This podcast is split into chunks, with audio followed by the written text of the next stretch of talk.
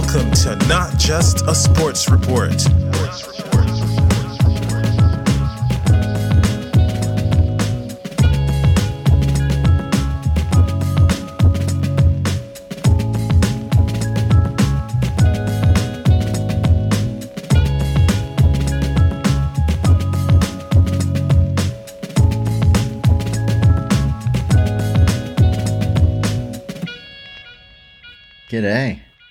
welcome to the NRL weekend wrap for round 24. Now, plenty to get into today. Uh, this is not just a sports report. I was going to say obviously, but maybe not obvious. So, not just a sports report. What's in store for today? It's the NRL round 24 weekend wrap. If it's your first time listening, I'm basically just going to go through all the games. Uh, but I always like to change it up the format. Don't always keep it the same week to week. And I'm thinking for round 25, uh, which is upcoming, it's going to be an in depth week for both the preview podcast and the round 25 weekend wrap. Uh, it's going to be quite in depth going into player performance, uh, where the seasons are at, what's to come. Uh, so, given that I'm going to go all in, basically, uh, next week or this week. Fucking hell. Tomorrow, I'll be recording the podcast. Talk about scattered. Next week, tomorrow. There you go. So, a few less days to get that one out there than I thought. Uh, but given that I'm going to be going so in depth, today, what I'm going to do, uh, I got a couple of bits of news, bits of rugby league world uh, things, maybe one or two, three, I think, uh, that I'll quickly talk about. Then, as always, we're going to go through the performance highlights, uh, which is also posted over on the Instagram, our Instagram, not just the Instagram, although it is on the Instagram, but kind of hard to find it. Pretty broad there and kind of vague. At not just a sports report on Instagram. Uh, but I'll tell you the performance highlights. So if you're on Instagram and you're like, where the fuck is this thing? Uh, this guy's just told me Instagram. Now I'm seeing a lot of other things. Now I've totally forgotten about this guy. I'm not even looking for performance highlights. I've seen a video and my mind's somewhere else. So I'll give you the performance highlights today. There you go. It's on the podcast. We're already here. And then usually I'll go game by game and give thoughts. But today it's going to be a little bit quicker. I think I can sum up the main gist of what I want to say. And I could definitely go more in depth so I apologize if that was what you're after for this one. Uh, but next week's weekend wrap, that's going to be very in depth, as is the preview, which will come out on Wednesday. So there will be in depth content. Uh, but for the action in round 24, I'm just going to go through all eight games in one go. And I think I can give a pretty decent summary. I might miss one or two things uh, but rugby league, it's a 24 hour news cycle. There are so many bits of content out there, uh, so it won't be missed. You'll, I'm sure you'll hear plenty of people talk about it. And yeah, in depth, we're going in depth for round 25. So with all eight games, I'm just going to go through it. And then we'll finish off with the ladder watch, have a look where everything is at on the ladder. And that'll be it. I'm looking at maybe the hour mark, trying to hit the one hour mark here. I don't want to go too much longer. So, with that being said, let's get amongst it. The NRL weekend wrap, round 24. All right, three little bits of news that I wanted to jump into. Uh, and like I said, everything a little bit shorter. I'm not going to gloss over everything, but today I'm just summing up things in general with some statements. Whatever, I'm blabbling fucking already. So, three bits of news. Jarrod Croker. One of my all time favourite players. Love Jarrod Croker. Uh, he's announced this season will be his last. I don't even know if we'll see him for the rest of the season uh, with the Raiders. Hopefully. Hopefully, we do get to see him. Uh, but he's announced his retirement. I think with the guys they have in their system, uh, guys like Ethan Strange, Brad Morcos, uh, Seb Kris, who naturally is a left centre. There are just too many young guys uh, who are ready to take that position. Jarrod Croker, absolute legend of the club. Uh, I've watched him from before he even landed in the NRL. Was watching him when he was in uh, the Holden Holden Cup, uh, which was very rugby league guru of me. Although Guru probably was watching him in fucking like Harold Matthews. So, uh, but Jarrod Croker, what a career it's been. Uh, I've also put that in the performance highlights. Uh, just a little thank you, Jarrod Croker. And there are other players like Wade Graham uh, retiring and things like that. But anyone that knows me knows through family, Raiders are my second team. If they're not playing the Warriors, then I always support them, uh, which it was hard to do so this past weekend, but whatever. Jarrod Croker, I genuinely just, he's one of my favourite players for what he's given to the Raiders. I remember when he burst on the scene, the headgear, the headgear just made him a distinctive player. And I was like, this guy is young. And the Raiders, for the longest time, they were not like the Raiders of the last five or six years. They just didn't quite have these superstar players. Nobody wanted to come to Canberra. Whenever they had sick players like Josh Dugan, Todd Carney, fucking Anthony Milford, Blake Ferguson, you name it, like they all left. A lot of them are through bad behavior. Um, so what? Todd Carney, bad behavior? Todd Carney was sick too. He was actually uh, one of my favorite. He was my favorite Canberra Raider, uh, like around I don't know, like 2007 mark. And I remember I was at the airport around 2007, and my dad, like I'm a Warriors man at at my true core, but I love the Raiders. Uh, but my dad is a Raiders man at his core. He's a Canberra boy, uh, Polish background, but Warriors. Like he lived in New Zealand, but I, I don't think he gives a fuck about the Warriors. You know, it's like he's a Raiders man. So we see the Raiders team at the airport. He says, "My son is a huge fan." I'm like, "You're the true fan here, mate." And then so I'm meeting all the players, and then I think they'd lost the week before against the Sharks, and my dad's just like, has the whole team gathered there in front of him. It's just like, boys, what happened on the weekend against the Sharks? I was like, oh my fucking hell, dad, did you have to do that? And yeah, it was a good moment there, and I enjoyed it. I'm like, yeah, why not? If you have them all gathered there, what did happen against the Sharks? I can't remember, uh, but Jarrod Croker, essentially, Raiders been paying attention to him through his whole career, and phenomenal player. He's given so much to the game uh, and the Raiders in particular. And all the best to him in retirement. Uh, now, my next bit of news is actually over from the UK, Challenge Cup specifically, uh, which, if you're not in the know about what the Challenge Cup is, over in England, Super League, the main competition, Challenge Cup, kind of like an FA Cup. Hopefully, you know what an FA Cup is or a Challenge Cup is. If you don't, it's fucking fine because it's not that. I mean, it's important to all these people. That's why I'm mentioning it. But like, if you don't know what FA Cup is and Challenge Cup, you're a bit confused, it's fine because this is going to be quick. Leigh Leopards, formerly Leigh Centurions, a second division team for most of their run. Uh, now they had had some time in the Super League, uh, but last season they were not even in the Super League. This year I haven't been keeping up, but they're doing very well. Coached by Adrian Lam, star halfback Lachlan Lam, who you may remember uh, from the Sydney Roosters. Now, Lachlan Lam, Adrian Lam, uh, they've got Edwin Ipape at uh, dummy half. There are strong Papua New Guinea links there. Talks that they may even play a game there. But Challenge Cup, similar to the FA Cup, a really prestigious honour over in the UK. Leigh Leopards. Unbelievable job. They won it in Golden Point. I actually stayed up and watched it. I was like, man, I'm going to be so tired. But it was good. Shaun Kenny-Dowell. I always love checking out the UK stuff because there are always guys I know. And I keep up enough to know some of the more prominent English and UK players. But I'm always just like, ah, oh, fucking oath. Shaun Kenny-Dowell. Good to see Shaun Kenny-Dowell playing.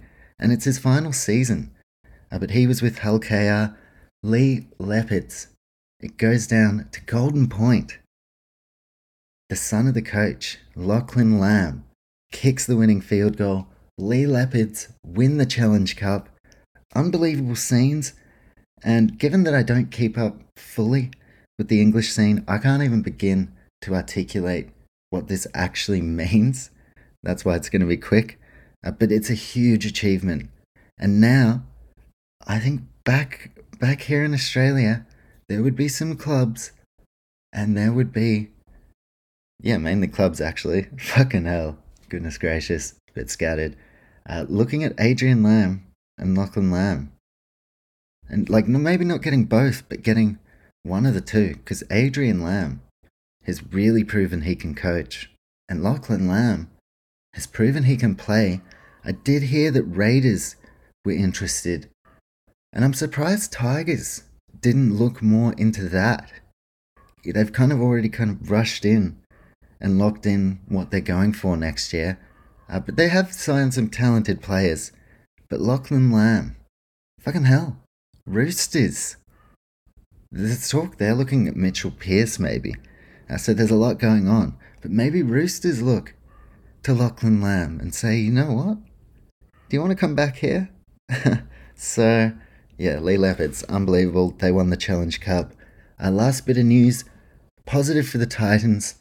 This is one I didn't talk about very much because I figured this was going to be the outcome. David Fifita, Tino Fa'asuamaleaui have both re signed with the club. So we can put that to bed. And what makes it even more huge news is reportedly Tino is signed long term, like looking like this is going to be the club for the rest of his career, unless shit goes, you know, truly wrong. Uh, but all this talk of like, oh, if Justin Holbrook's gone, you know, they might not have faith in the club. Tino signing for such a long time indicates the total opposite. I mean, you've got Des Hasler coming in, Fifita, Tino, stay with the Gold Coast. And look, I think every one of us would love them to sign with our team. I think across the board, most of us are pretty happy they're staying with the Gold Coast Titans. You know, it's not like they've signed with the Roosters or, you know, even just clubs up the top of the table. They're sticking it out. With, like, I, I don't know, my equivalent would be maybe Damian Lillard at the Portland Trailblazers, how long he stuck it out there. Uh, but at the Titans, at least, they're building pieces around these star players. And Titans have put out a pretty clear intent that they are after premierships. So that was the news they were after. And that's all the news I have for you. Let's keep this rolling and get straight amongst the round 24 performance highlights.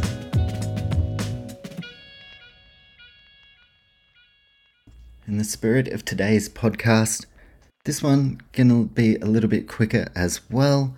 Uh, usually I'd break down with a few stats uh, and performance highlights. Usually will be the longest part, and then I'll spend a bit of time on each games. But without further ado, here it is. Player of the round. Guess who? This one might surprise you if you weren't watching this weekend. Drew Hutchison. I went with Drew Hutchison as my player of the round, and given where the Roosters' season is at, they absolutely could not afford a loss. Drew Hutchison proved to be the difference against the Dolphins, scored a couple of tries, ran for a lot of meters, had, was producing tackle breaks, had a very similar game to Daly Cherry Evans. I went Drew Hutchison. His team got the win on the weekend, and given all this kerfuffle around the Roosters' halves, You've got Luke Keary, Joey Manu spent some time in there. Sam Walker started the year there. He just returned on the weekend in New South Wales Cup.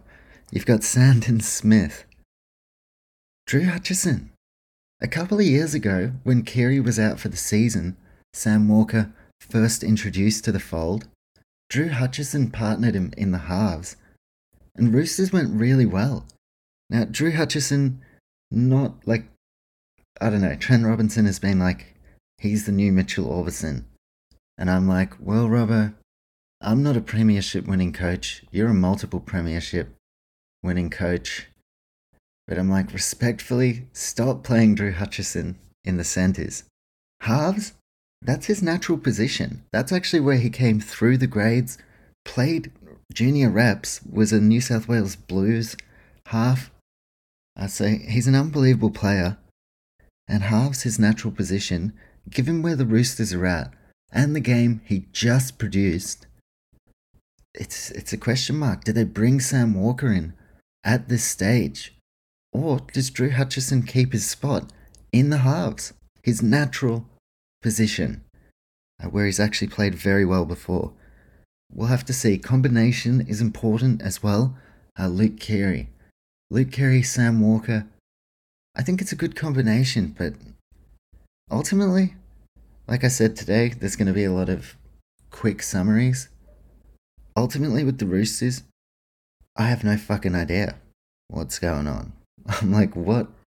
What's the plan? Not sure. So, Drew Hutchison, he was my player of the round. Big question there now. Does Sam Walker come in? Obviously, it's my player of the round. It's not like an official player of the round or anything. I'm not like the official judge of that.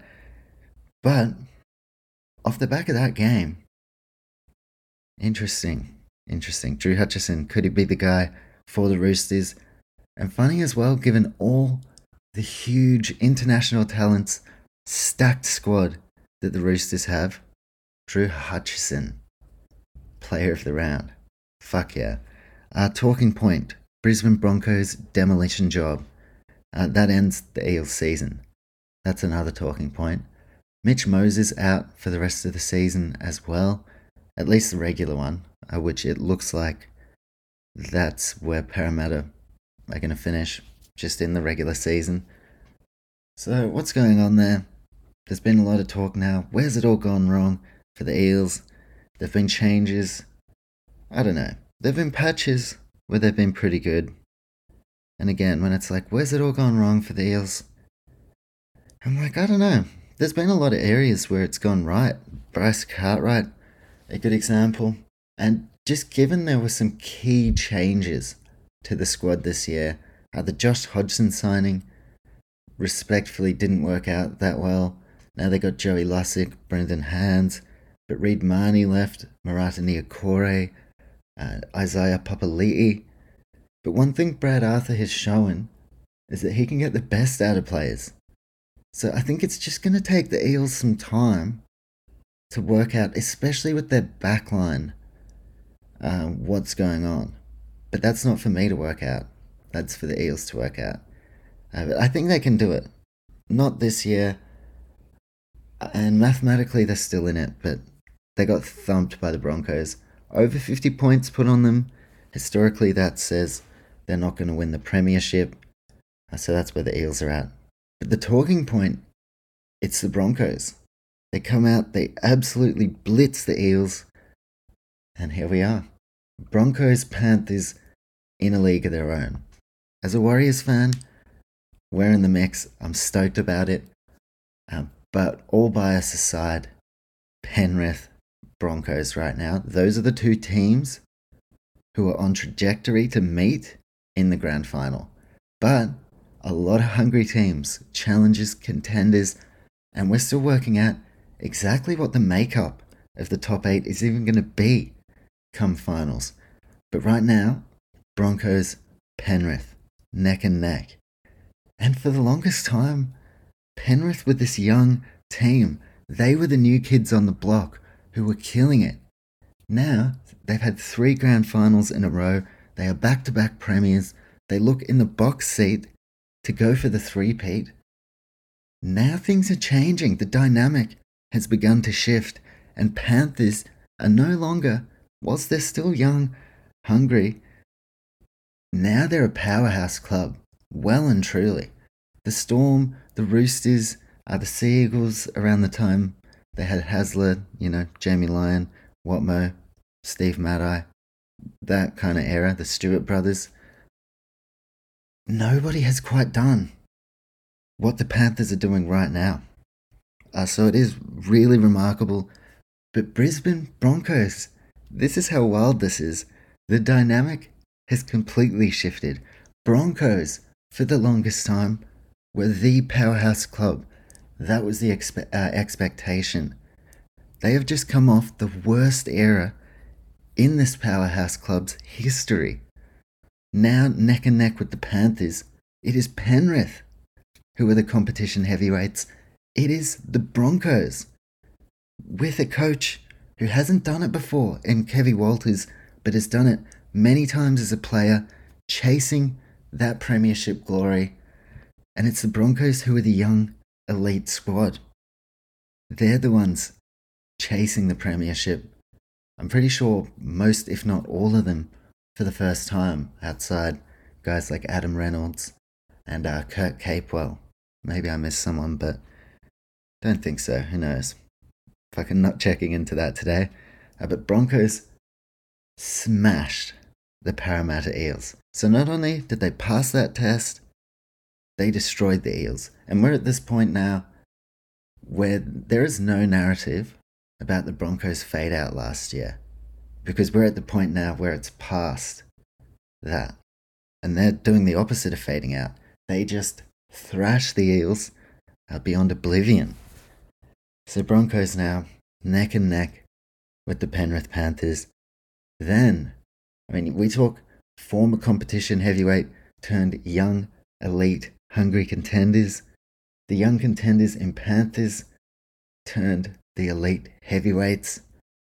The motherfucking Warriors, my guys, in third place, a team who have never won a premiership and everything below that. I mean, Melbourne Storm, which we have seen a discrepancy between the Panthers and the Storm. But Ryan Papenhuyzen about to come back into the mix. And all the sides who are still in contention, and Manly and Eels taking the biggest hit this weekend in terms of actually playing finals. Every team, it is so exciting. I am thrilled to see what the Newcastle Knights are doing right now. Our Cowboys, they still have a bit of juice left. So do the Bunnies. So do the Cronulla Sharks. But talking point from the whole weekend, Brisbane Broncos come out and absolutely destroy the Eels. So I'm looking at Brisbane Broncos.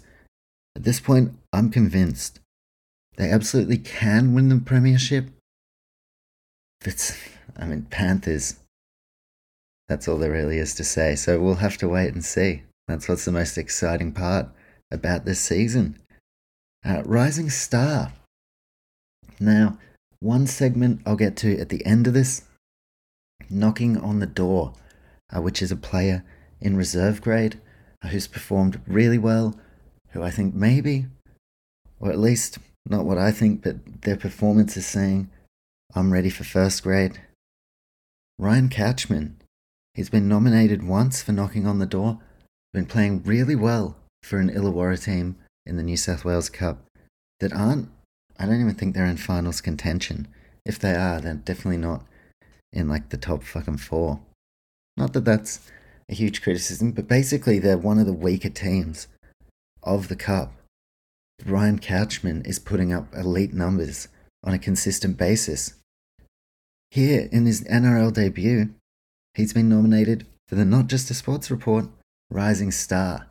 Now, he probably won't get it, given that he's only played one game. It's toward the end of the season. But good to see his reserve grade numbers were justifying a debut, especially for a Dragons team that need a boost in the Ford stocks. Comes out, has a fantastic showing for the Dragons. Throw in the fact that his brother is there. I think they're twins, Toby Couchman, who's played a little bit more footy this year. Future of the Dragons. Couchman brothers look like they're going to be a part of it. And they are twins, because the Feagai twins also played. First time ever, two sets of twins uh, on the same team. Hell yeah. That would be, imagine if Dragons went like twin strategy and you pay them a bit less, or you pay them heaps, but it's divided because they're twins and you get a squad full of twins. Feagai brothers were both uh, Australian schoolboys. I'm pretty sure the Couchman brothers uh, come from good stock too, and they're going to be awesome. Twin strategy, we'll have to see, but rising star Ryan Couchman uh, enters the mix. He'll be eligible alongside the other 23 players who've already been nominated this season. And at the end of the regular season, you'll be able to vote. So stay tuned on the Instagram. Where exactly? Well, it's on Instagram. There we go. I'll update you a bit closer. Tough stuff. I went Addin Fonua-Blake, uh, not just because I'm a Warriors fan. That was tough stuff against the Tigers. Put up huge numbers, ran for a metric fuck ton of meters, and just as always, was a problem for the defense to handle. And Tigers came to play, which I enjoyed a lot. So Addin Fonua-Blake, I went with him for tough stuff, round 24. Moment of the round, I went with Newcastle Knights, getting another big win over the Bulldogs. Right now, like when I'm being a neutral fan, not supporting the Warriors or the Raiders, Newcastle Knights, I'm enjoying a hell of a lot. Uh, so I've gone Knights moment of the round. They keep this winning streak going, and now they look like they're going to be there come finals. So Newcastle Knights, their fans would be delighted.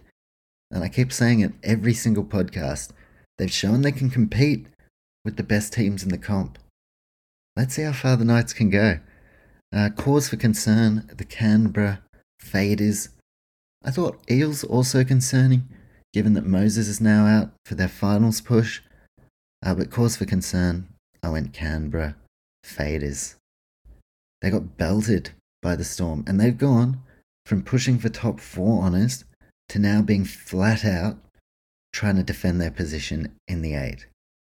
Concerning Canberra Faders. They're fading out. And I don't like to see it, but yeah, I try to be impartial. It's concerning. So, Canberra Faders, you can't escape that. Knocking on the door. This is the best one all season.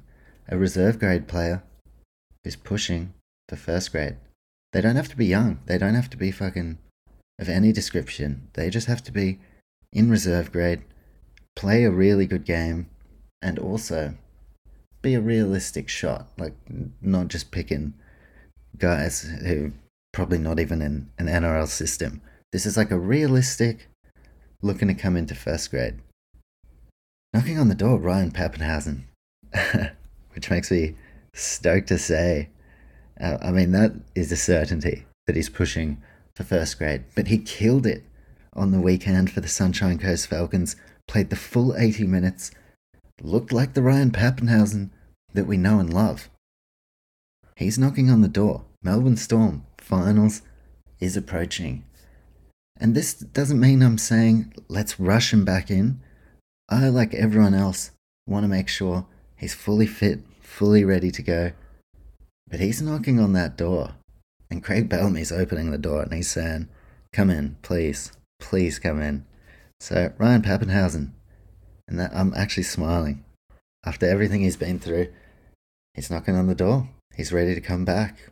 Just Storm, their medical staff, all that jazz, they'll know when to bring him back. Right now, I don't exactly know when is the optimum time to reintroduce him. But he's knocking on the door. Hell yeah. Uh, thank you, Jarrod Croker, which I spoke, spoke about that before. Nearly said spork. It's the fucking spoon and fork thing.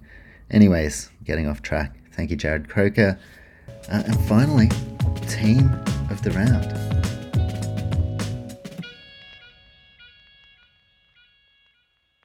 Round 24, team of the round.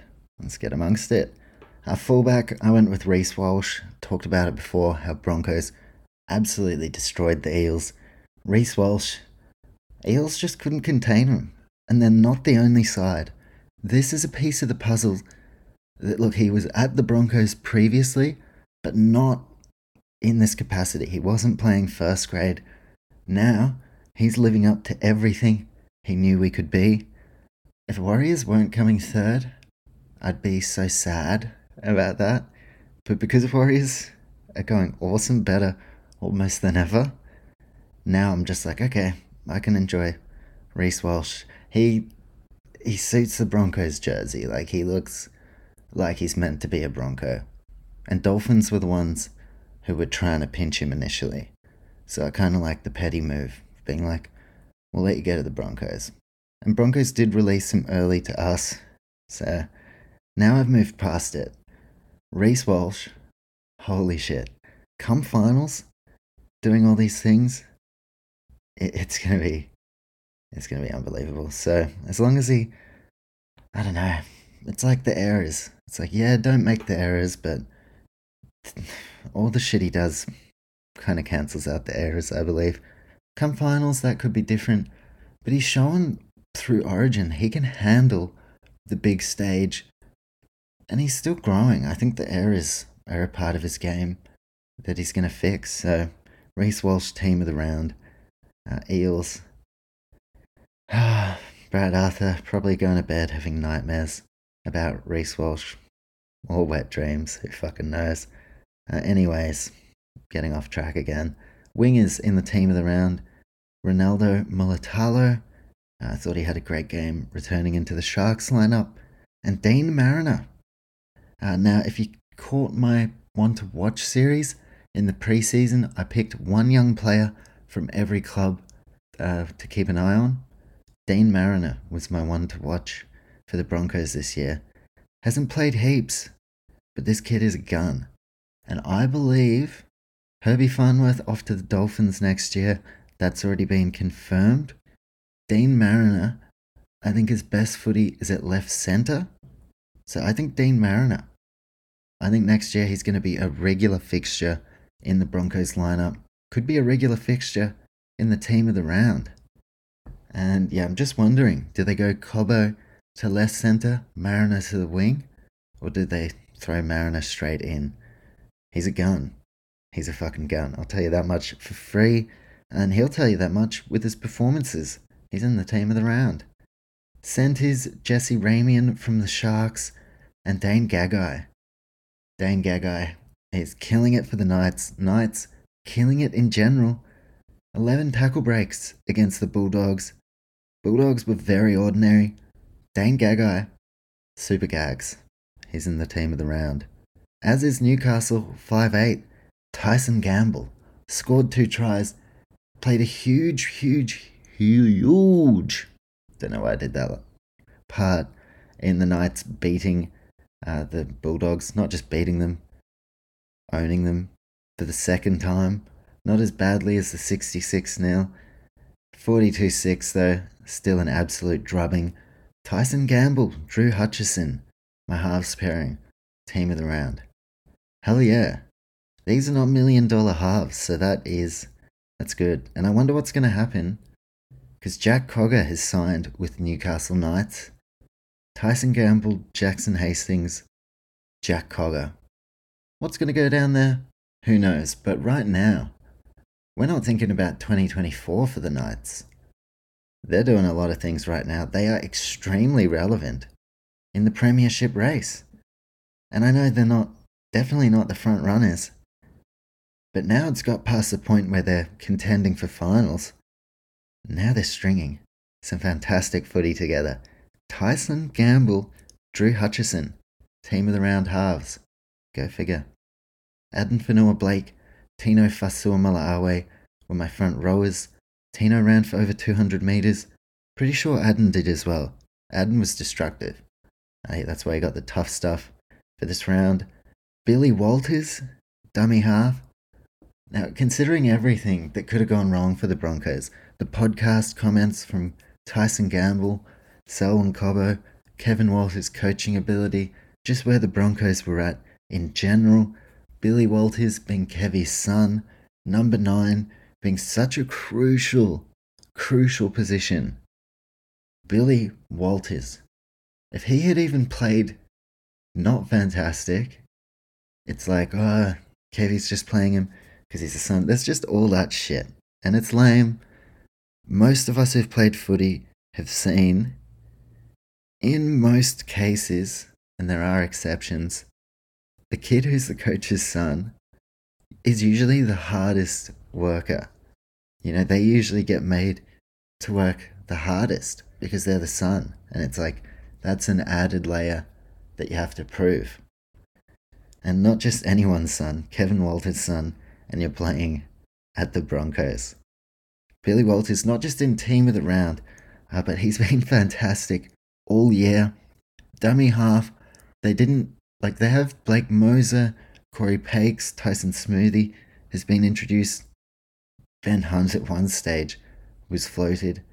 Uh, but as far as the number nine, like, they don't have this elite representative star in that position.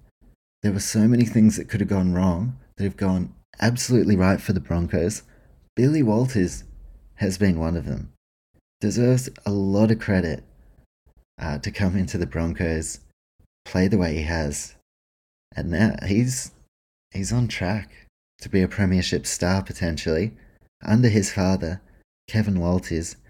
Imagine being Kevin Walters' son. Like seriously, fucking hell. I would have hated going to training. Just like, oh my god, fucking hell. The bar. The bar is like six premierships, so many first grade games, Queensland, Australia, and you just gotta be like, it'd be interesting the dynamic there between like superstars like an Ivan Cleary and Nathan Cleary. And lastly, of course, uh, there aren't, I mean, it isn't always the hardest working son, uh, at least in junior grades. Like most of the time, the coach's son is the hardest worker, and they're a really good player, and usually a good bloke. But occasionally there are times where the coach's son, it's like, why the fuck is this guy? Why is the number seven on his back? Like, this guy. No, sometimes. But whatever, I'm getting severely off track. Billy Walters. Hell yeah to Billy Walters. Kurt Capewell, another Bronco. Uh, he's in my team of the round in the back row with Nat Butcher and Cam McInnes. And with Dale Finucane out for the Sharks, McInnes more important than ever, and he's playing as good as he ever has. So he's someone I was surprised didn't get into the origin frame this season. But there you go. That's the team of the round. And now, like I said, we're going to keep the train moving on today's pod. So let's get amongst all eight games from round 24.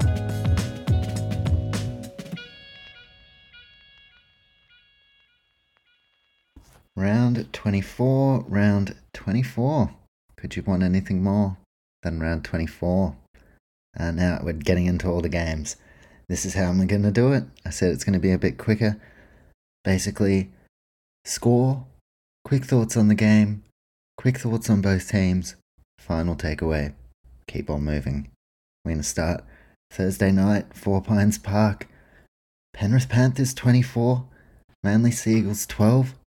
Manly put up a hell of a game against a Penrith side uh, that, look, last couple of years, Penrith have been in a league of their own. Now Broncos starting to lift toward that league. Healthy competition only brings out the best in Penrith. So it's scary to think what they could do. They're on track for the three-peat. Basically, the test for Penrith here just win. Keep on winning. They managed to do so. Wasn't the prettiest game by any means. Encouraging for the Seagulls, but also discouraging because now they're more than a win outside the top eight. And yeah, that loss looks like it could be season ending. Manly playing Warriors next up. And traditionally, look, this is a different Warriors team, I'll tell you as a fan, and I think most people can see that anyway.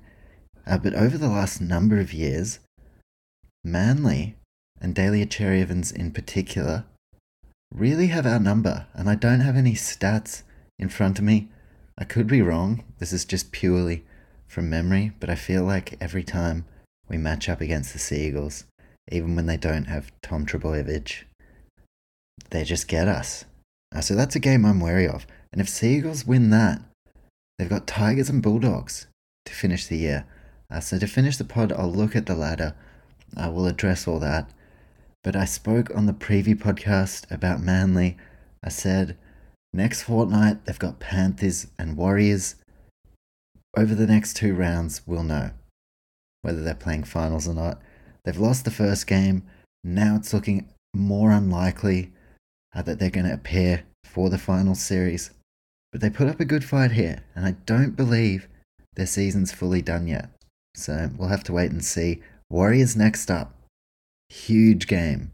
Like I said, round 25, I am going in depth. Final takeaway for this one that probably is the loss that's going to see Manly miss out on the final series. Not super disappointing given it's Penrith, but now they've got a lot, lot of work to do. Panthers' biggest takeaway they're in the box seat for the three-peat. And the fact that people are getting excited about the Warriors, getting excited about Ryan Papenhuyzen coming back to the Storm, getting excited about what the Broncos are doing amongst other teams. That's only having Penrith thinking, beautiful.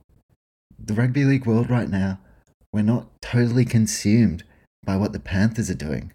Realistically, that should be the talk of every show. Not Paul Crawley being like, is Joseph Swali, Swally, sorry, uh, the most overhyped player? It's like, well, Panthers are like, fuck yeah. No one's talking about what we're doing. And they're looking to do it again.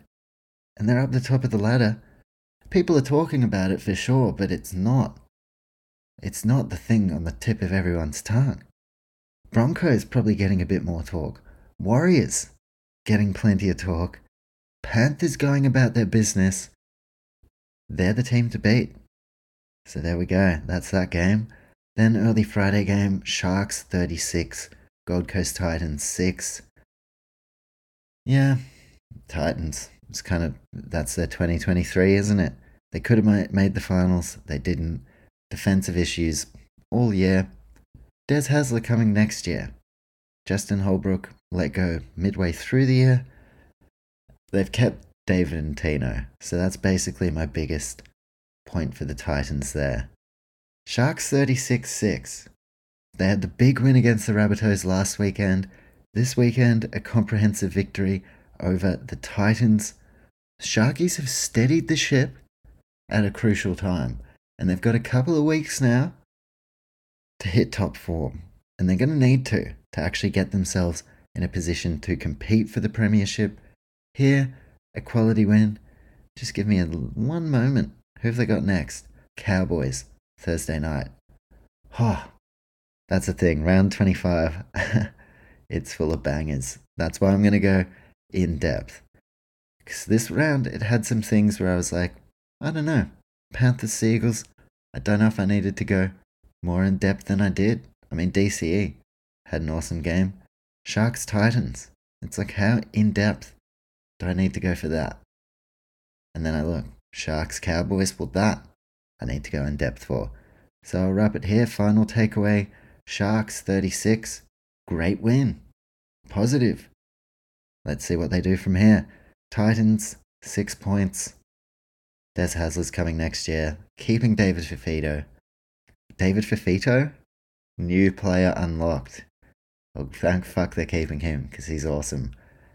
David Fafito. Uh, and Tino Fa'asuamaleaui staying potentially for the rest of his bloody life as long as he can play football. So there's some positives. No real positives from the actual game. We move on. Friday night, 54 10. Broncos, that's ended the Eels season. Mitch Moses gone. I don't know what the status of RCG is or Sivo either, uh, but the Eels are gone. Sorry, that was probably a very harsh sound, but yeah, 54 10. Eels are gone. That's my takeaway there. They're just gone. Not for fucking ever just for this year. We're still not going full negative. They're just gone for this year. And some people probably take it really seriously like, they made the grand final and now they're going to miss finals. I'm pretty whatever about it. It's just like, okay, whatever. Brad Arthur, like, I think Brad Arthur is the right man to be the coach. I think a lot of the key position players are the right guys. They've just got a few things they need to tweak a couple of positions depth wise. Like, I think depth is a big issue for them that they need to fix. But Eels over the next couple of years, they could easily make another grand final. I say easily, probably not that easily. But yeah, they're just gone for this year. Not gone forever. They're, they're gone for this year. They could prove me wrong mathematically, uh, but if you speak to any of my math teachers in school, they'll tell you. I'm not big on math, so until I see it from the Eels, I won't believe it. They're gone 54 10, says they're gone. And it also says they should not be allowed to play uh, at AFL stadiums. The Gabba, they got owned. Marvel Stadium, they got owned. They're probably, anytime they go to an AFL game, they're going to have like a negative rush through their body, like, oh no, I've been owned so many times at similar stadiums. Anyways, we shall move on. Broncos, biggest takeaway Brisbane Broncos are legitimate premiership contenders. Parramatta Eels are not right now. We move on. Saturday, Rabbitohs 26, Dragons 14. This was another one where I was like, I don't need to go too in depth. What was the assignment for the Rabbitohs? Win at all costs. What was the assignment for the Dragons? Win, but also, like, you have an interim coach, you consider where the Dragons were at. If you're not going to win, you at least need to compete. Pass mark for both these teams in Cairns. Rabbitohs needed to do, or needed to win. I can't speak English. And they won. 26 14. Uh, Dragons, they lost, but they gave it a red hot crack. That's basically where this game was at. Now, South Sydney are one of the more interesting teams. They look like they're going to finish probably outside the top four. So, as for how they make their run, not too sure. But they've got the players. It's about form. This was an important win, especially after last weekend against the Sharks. Worst game I've seen the Bunnies play this year. And it was a bit of an illusion because earlier this season, they were the front runners. It's like, okay, South Sydney are here to get it done. So we're kind of falling into this trap of maybe thinking they're better than they are. Because for quite a stretch of time now, they've been poor. Now, a lot has gone into that. No, Latrell, Cody Walker's been playing injured at times, Cameron Murray. Like, there's been a lot going on there. So there are reasons for it but they don't have a lot of time to click into gear. So this was an important win, a couple of weeks out from finals, and we've seen it before where Souths just go bang. All of a sudden, Campbell Graham killing it, Cody Walker, Latrell Mitchell tearing teams apart. So the win here, it kind of just stabilizes them, and they do have enough time to make a real run. Uh, this competition, I can't remember a season as exciting. Of course, the last 10 or so years, there's been very little excitement around finals as a Warriors fan. Uh, but now, we're in the mix. So many teams Knights, Bunnies, even Sharks, and of course the front runners. But Bunnies are the most interesting of the lot. They're the team uh, that I think most rugby league fans would view as a team who could make a run from outside the top four and play footy. I mean, if Latrell gets going, Cody Walker gets going, uh, which he has been, and Latrell's been good, but if obviously they've got to go to that next level to win the premiership. So over the next few weeks, we're really going to see our biggest takeaway for the Dragons. I kind of like the Titans, they're going to have a new coach next year, and a coach who I think is going to do an awesome job, Shane Flanagan. So Dragons, we're more looking at 2024 Next weekend, they'll host the Storm. Uh, but round 25, I have to go in depth because so many of the games are certified bangers. Next weekend, South Sydney. They've got that win. Now they're looking to make their charge. They travel to Newcastle to play the Knights, who are in the midst of their charge. Their charge is well underway. What are they? Six straight wins? I've lost count. I, I'm not sure exactly how many wins it has been consecutively. Uh, but there you go. Newcastle, Rabbitohs next round. Uh, so this Dragons game, important for the Bunnies. Next weekend is when we're really going to see how ready they are uh, for an actual premiership push. Knights, Rabbitohs, fucking hell. That almost broke me. Round 25. NRL this season has been epic. Speaking of epic, Warriors 32. No, that was wrong. Not very fucking epic of me. Uh, Warriors 30. Tigers 22. Thank you, Tigers. They took the game to New Zealand. None of you other clubs did. Fuck you guys. Everyone involved that didn't take your game to New Zealand. Fuck you. Tigers did. So, hell yeah, Tigers played really well here. They they could have won. They actually could have won this game. Uh, Addin Fonua-Blake scoring a late try proved the real difference. But yeah, I have nothing negative to say about the Tigers. Thank you guys and girls, everyone involved with the Tigers, fans. Thanks for showing some appreciation for what the Warriors did, which was a lot more than move their home game. Not salty that other clubs didn't do it. Still, fuck you. Uh, but Tigers, I said Knights, they're one team I've taken a vested interest in. I just want to see them do well. Tigers, now that they've taken the game to New Zealand, they can't make finals this year, but this will not be forgotten.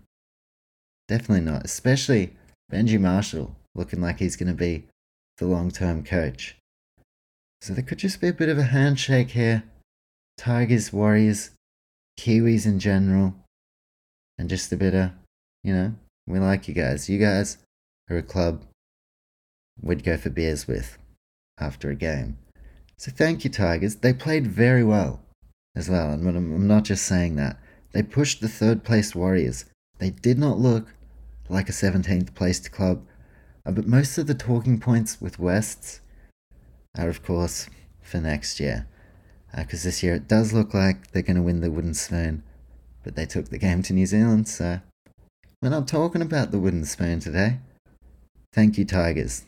That's the biggest takeaway. Thank you all. Justin Pascoe, CEO approved. Thanks, brother. And Lee Hagipantelis, I think I said that right. Uh, he looks kind of like a mob boss. He, he spoke on radio about making the decision to take the game there. So thank you, Lee.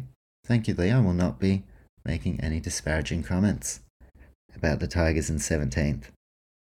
I did see one little funny comment is that uh, I saw Adam Doueihi made a comment about the referees. Like, oh, they're always fucking us over. And like, I, I know there's that kind of narrative with Warriors fans as well uh, about referees. I'm not really like that.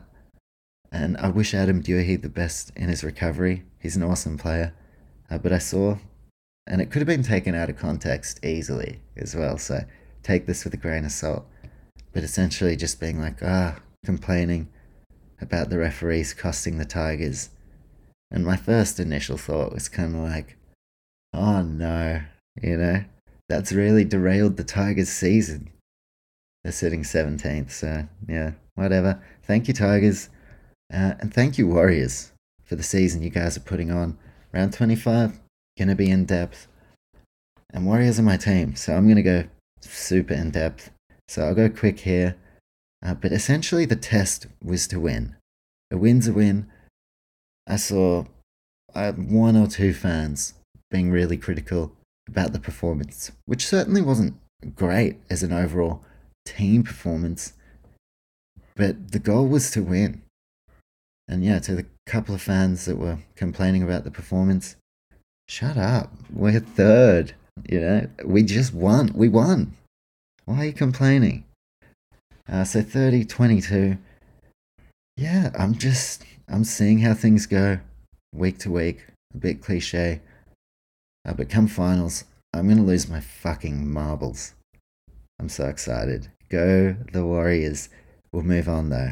I'm going to go in depth though. You're probably like, yeah, no shit. You've said you're going to go in depth. That's the last time I'll say it. for round 25. So you better believe a lot of Warriors chat coming at you this next coming week. Uh, but we move on Saturday night. Roosters 30, Dolphins 14. Dolphins no longer finals relevant, but they're building something very special.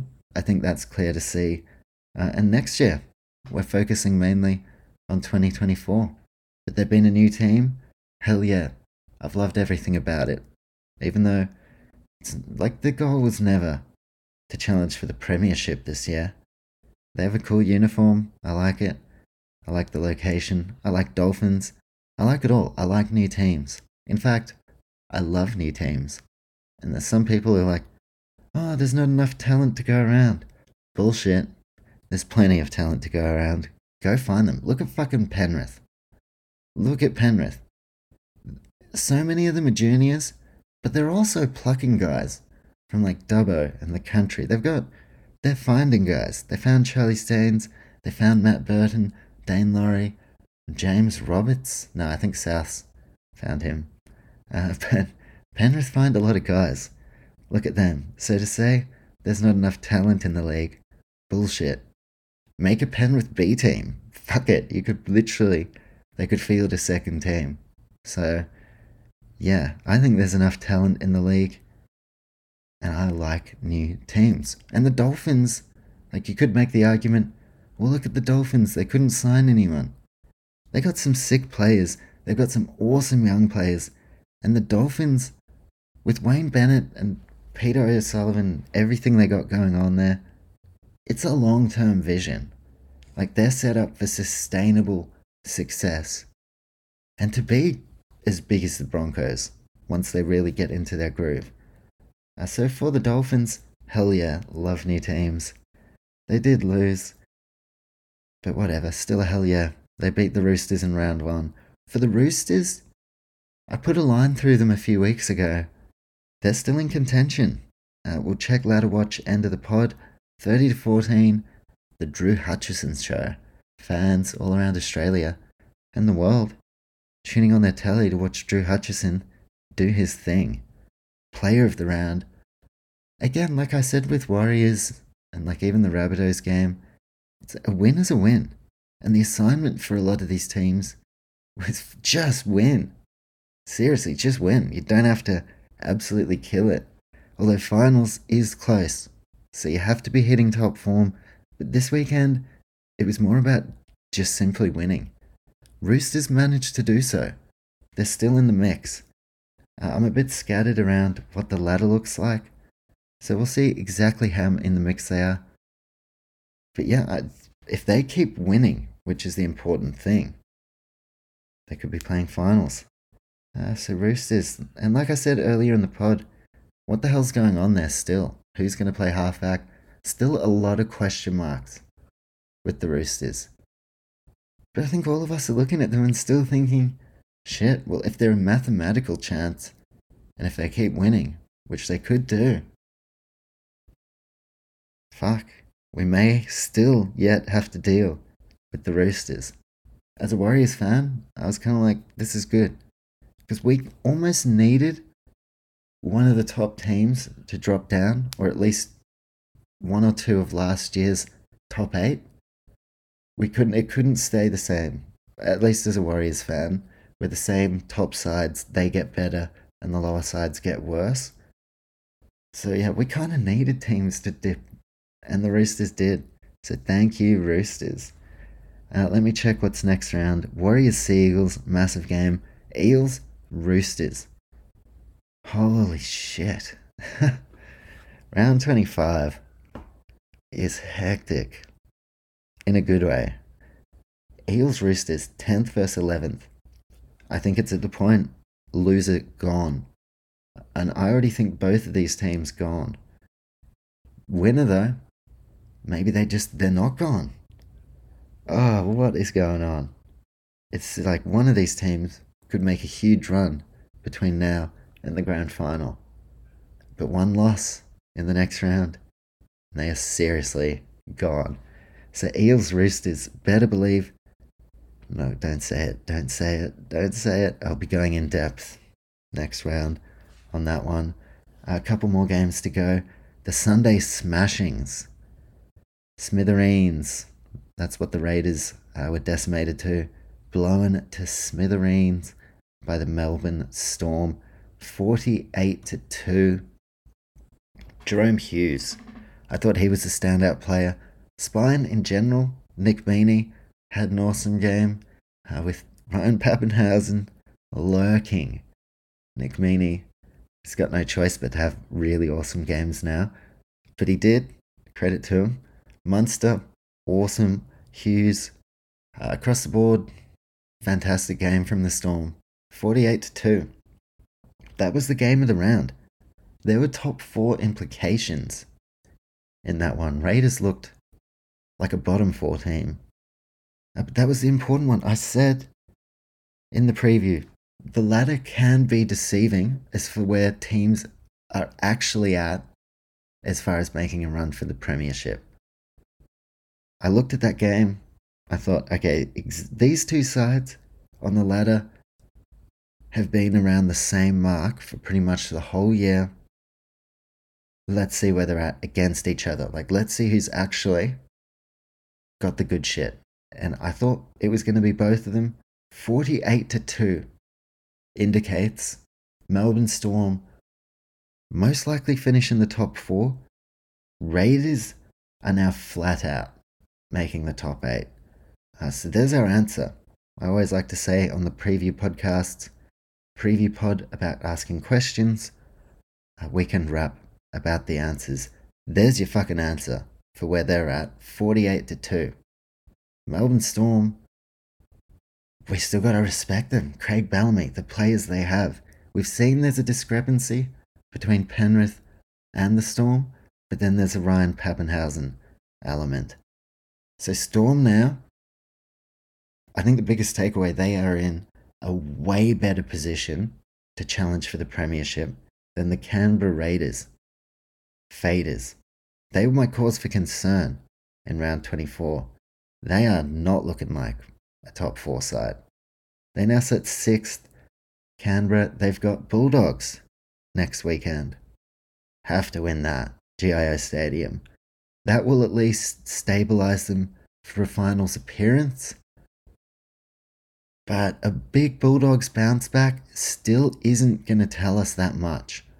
Storm game, that was the one that was going to tell us where they're at. 48 to 2 is where they're at. And even if they smash the Bulldogs, the 48 to 2 is still going to be lingering.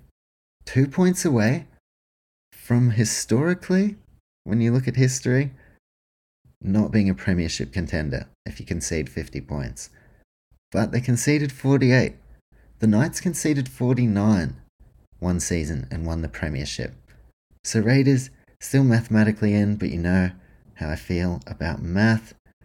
Storm travel to play the Dragons at WIN Stadium, which you'd assume they're going to win, but I think about the Melbourne Storm that showed up uh, in Newcastle against the Knights, and they were very poor. So Storm, we're still not sure exactly where they're at, uh, but kind of how I was saying for some of the other games, where this assignment is just win. Storm Dragons, no matter how you do it, they just need to win. Top four. Another shot at the Panthers could be looming week one of the finals, and I don't think any of us are going to count out the Storm against the Panthers, despite what we've seen this year, especially if Ryan Papenhuyzen's there. Oh, holy shit. The more I think about finals and everything that's going on, my head, I'm like, is my head about to explode? So exciting. Uh, and I think we had one more game. We did. 42 to 6, Newcastle Knights. Bulldogs, I really don't have much to say about that performance. Very lackluster, but I'm not in a critical mood. It's kind of today I'm taking the if you don't have anything nice to say, don't say it at all. And I do have a lot of nice things to say about where they're heading over the next couple of years. But I've already said that before, and it's like, why, why talk all these positive things? They just lost 42 to 6. They played really average. Don't have anything really nice to say, so I'm not going to say it at all. We'll see how they go next year. So I have so many nice things to say about the Newcastle Knights. Adam O'Brien has got this team in unbelievable form. Tyson Gamble scoring a double. Uh, you think about the form Kalyn Ponga is in, and just where the Knights have been for the longest time. This is the strongest position they've looked in.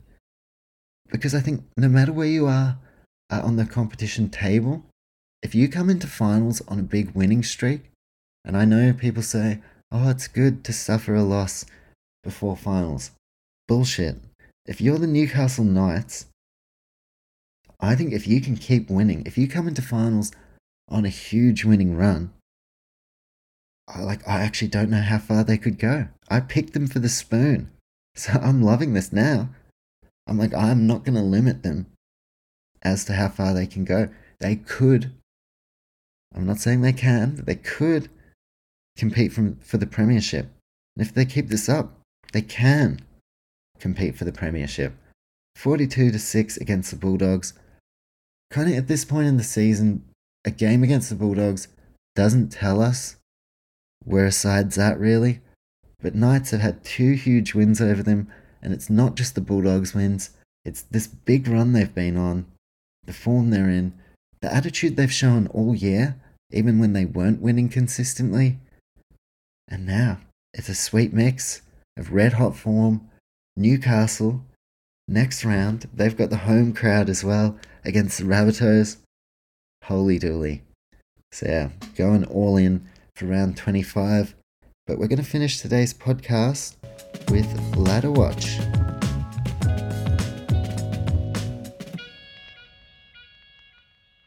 Ladder Watch.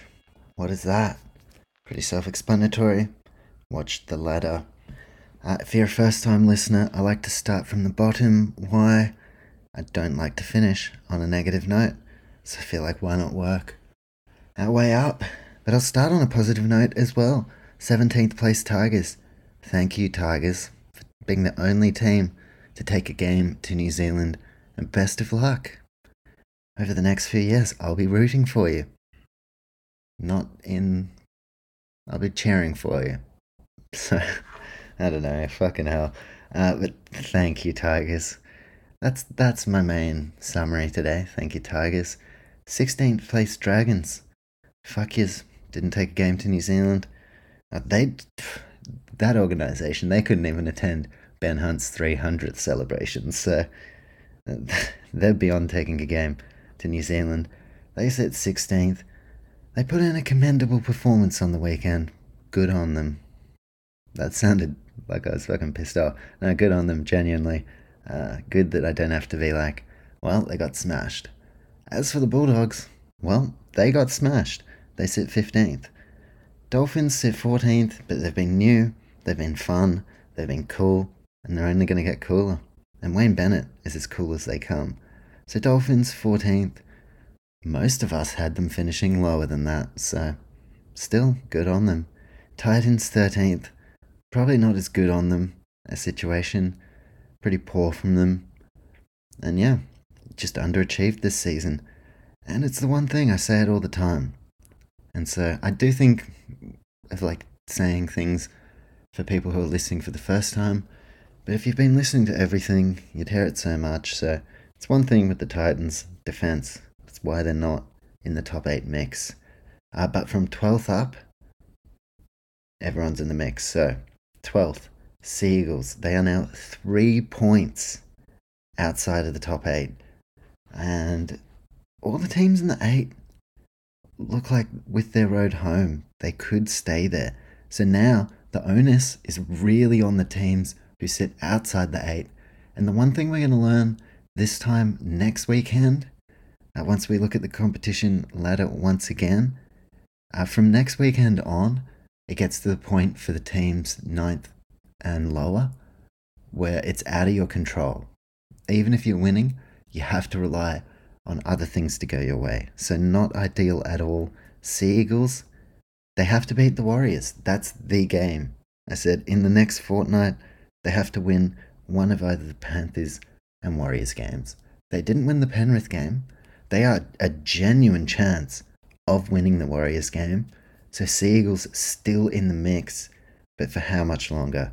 They sit 12th, 25 competition points, just sussing their for and against, minus 47. Uh, so, other than Roosters and Raiders, who have the worst for and against of the lot, for goodness sake, uh, but Manly have a negative points differential. So now it's going to be really hard for them. They finished the season with Tigers and Bulldogs, though. So, it genuinely all comes down to the Warriors game. We'd be going in depth. Have you not heard? Round 25. So that's the Seagulls parked for now. Uh, 11th, Roosters. Moving on up to 11th. Woot woot. Uh, not really, though. 26 points. They are two points outside of the top eight now. Uh, so, like I said earlier, the key for the Roosters is that they have to just keep winning. Now, they are on negative 84. So outside of the Raiders, who are minus 120, for goodness sake, Roosters have the second worst points differential, so they have no other option than to win their remaining games for the rest of the season. Simple as that. Not sure exactly what their run home is, but that's the assignment. Win every single game from here. So Roosters still in the mix. Eels that Broncos game looked like the crushing blow that ends their season. Mitch Moses, at the very least, going to take no further part uh, in the regular season. Most likely going to miss the start to finals if they somehow make it there. Eels all over the shop, but only one win outside of the top eight. The one thing for them, though, is that their hot streak that they had going uh, has really dissolved. Now, they've at least got a positive uh, points differential, but out of all the teams in the positive, they have the lowest. They're on 21. So, again, they have to win every single game. And who do they play next round? Gee, my memory's shocking. I just went into it. Let me just have a look. No, I fucking I forgot. And we're not gonna have a look. So Eels, I can't remember who they're playing next weekend. They have to win though. Eels, Roosters, Seagulls, they have to win all their remaining games. So that's where it's at for them. Cowboys on 28 points, and so, the, uh, so are the Rabbitohs. Cowboys 9th, Rabbitohs 8th. So Rabbitohs have the better points differential. Cowboys play the Sharks next round. Sharks are 5th place. Cowboys are one win behind the 5th place Sharks. So they're not as much in a position as the Eels, Roosters, Seagulls, where they have to win and probably win well. They still have to win every game, or at least try, but they could still push to around fifth position, probably. I think top four might just be beyond their grasp, but they sit two points behind the fifth place Sharks, who they play to open round 25. Round 25 could be the best round of the season, given where everything's at. As the Cowboys Sharks, cannot wait to get into that one. Cowboys win that. Let me check differential. They are 32 points in the positive, uh, and Sharks are 110. So their differential's not great, and they realistically have to win each game from here. They will be hosting the game against Cronulla. It'll be played in Townsville. Uh, so what a banger. Now, top eight. Eighth spot, Rabbitohs, 28 points. Seventh spot, Newcastle Knights. Given the form of the Raiders, Knights could very realistically qualify for a home semi final week one, uh, which would be off its tits. I'd love that. Newcastle would also love that. Uh, so 29 points. We knew the draw with Manly was going to come into play. And as we see it, Manly, that draw has them now more than a win outside of the finals race. Well, it has the Knights in seventh spot, and it has them one spot, uh, one point, sorry, clear of the Rabbitohs and Cowboys. There you go. Now Raiders dropping down. They just got pummeled, pummeled, dropping down. They are minus 120 points They're on 30 competition points. Cowboys win in the next round, they're going to overtake them. Knights win in the next round, or Rabbitohs, winner of that game, is going to overtake the Raiders. They got to beat the Bulldogs, which they probably will do. But even if they do, goodness gracious, Raiders, oh. Rabbitohs still have a bye in hand as well. Raiders are lucky they play the Dogs next weekend, but I think it's at the point they lose to Bulldogs, which could still absolutely happen, and I reckon they're going to fall out of the finals. So, Raiders, they're certainly not making any noise as far as the Premiership race goes. And I like to look at things sometimes who are contenders, who are pretenders. We found out in the Melbourne game, Melbourne are still contenders. They're not the top contenders, they're still definitely contending for the Premiership. Raiders are pretenders. They had a good portion of the season where they were stringing wins together. Minus 120 points differential to be the worst of the lot. Yeah, who knows? I'm excited to see what happens, whether they can turn it around. Who knows? It's part of the fun of the season, isn't it? So, sixth place, the Raiders. Sharks have a way better points differential. They're on the same amount of competition points. Uh, but now, after the Sharks look to be in free fall, now if one of these sides is dropping out, it's going to be the Raiders. Uh, so Cronulla still pushing for top four honours. They are one win outside of the top four, only 17 points separating Storm and Sharks as far as differential. So Sharks still in the top four race. Raiders, that for and against is so shocking, and their form so shocking. So they're probably a much longer shot. Top four could still be anything, but Melbourne Storm, they sit fourth, 32 competition points. If I had to pick who finishes fourth, Storm. They could finish higher as well. Warriors only one win ahead of them in third. Third. So good. So damn good. Shout out to my mate Finchy. No, no, not that one. Not the Brett one. Uh, Tom Finch said to me before the season started when we went out for beers, he's like, just quietly, I reckon Warriors in for a big season. And by that point, I was just fucking depressed. I was like, oh, I said it's going to be our year for so long, and it just never is. And I was like, you know, Tom, not Brett. Uh, I think, I think this year it might actually not be our year. Just shout out to Finchy, Tom Finch. Good call, and I'm stoked. Like I, I had just been through too many mediocre seasons, and my belief was starting to wane. Not my support.